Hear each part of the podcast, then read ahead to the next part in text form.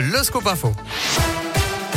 Et à la une de l'actu, la France vers une levée progressive des restrictions. Un calendrier détaillé sera présenté à 19h par le Premier ministre et le ministre de la Santé. Il ne devrait pas y avoir d'allègement dans l'immédiat. Il faut dire que le contexte est encore tendu d'un point de vue sanitaire. Selon le porte-parole du gouvernement, l'épidémie de Covid est encore en expansion. Gabriel Attal a précisé, je cite, que le nombre d'hospitalisations et le nombre de cas détectés est encore en sensible augmentation. Il en a également profité pour donner un exemple. La probabilité qu'une personne soit positive dans un événement qui rassemble 50 personnes est de l'ordre de 96% en fin de citation.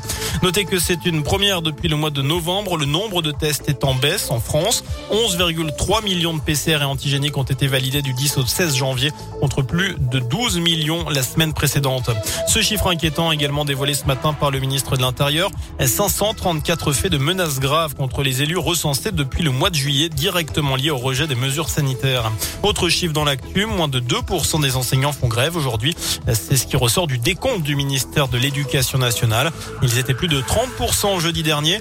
Dans le Puy-de-Dôme, il n'y aura pas de défilé, mais un rassemblement à 17h30 devant la préfecture. À suivre également le coup d'envoi de Parcoursup. Les futurs bacheliers et les personnes en réorientation eh bien, ont jusqu'au 29 mars pour formuler leurs vœux. C'est parti aussi pour la campagne de recensement. 1,2 million de personnes seront concernées cette année dans la région. Des formulaires seront déposés dans les boîtes aux lettres. Vous pourrez y répondre en ligne si vous êtes concerné dans les prochaines semaines. Dans le reste de l'actu, 8 ans de prison ferme pour les deux hommes jugés aux assises de l'Allier pour avoir laissé leur ami complètement ivre dans un fossé. La victime n'avait pas survécu. Le verdict est tombé hier soir selon la montagne. Ils encouraient 20 ans de réclusion criminelle pour ces faits datant de juin 2018. Et l'inquiétude des proches de Benjamin Brière, ce Français de 36 ans détenu depuis un an et demi en Iran. Il a été arrêté pour avoir fait voler un drone dans un parc naturel.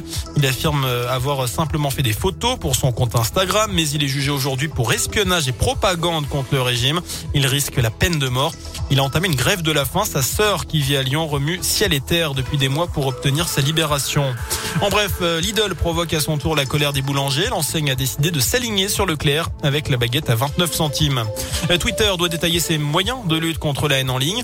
La Cour d'appel de Paris a confirmé ce matin une décision du tribunal correctionnel rendue en juin dernier. Le réseau social est aussi condamné à verser 1500 euros de dommages et intérêts à plusieurs associations. On passe euh, désormais au sport avec du handball pour commencer ce soir. Début du tour principal pour l'équipe de France à l'Euro.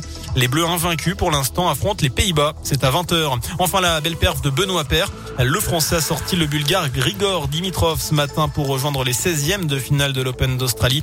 Qualification également d'Alizé Cornet, vainqueur de la numéro 3 mondiale, alors que Richard Gasquet lui a dû abandonner sur blessure. Voilà pour l'essentiel de l'actu. Excellente fin de journée.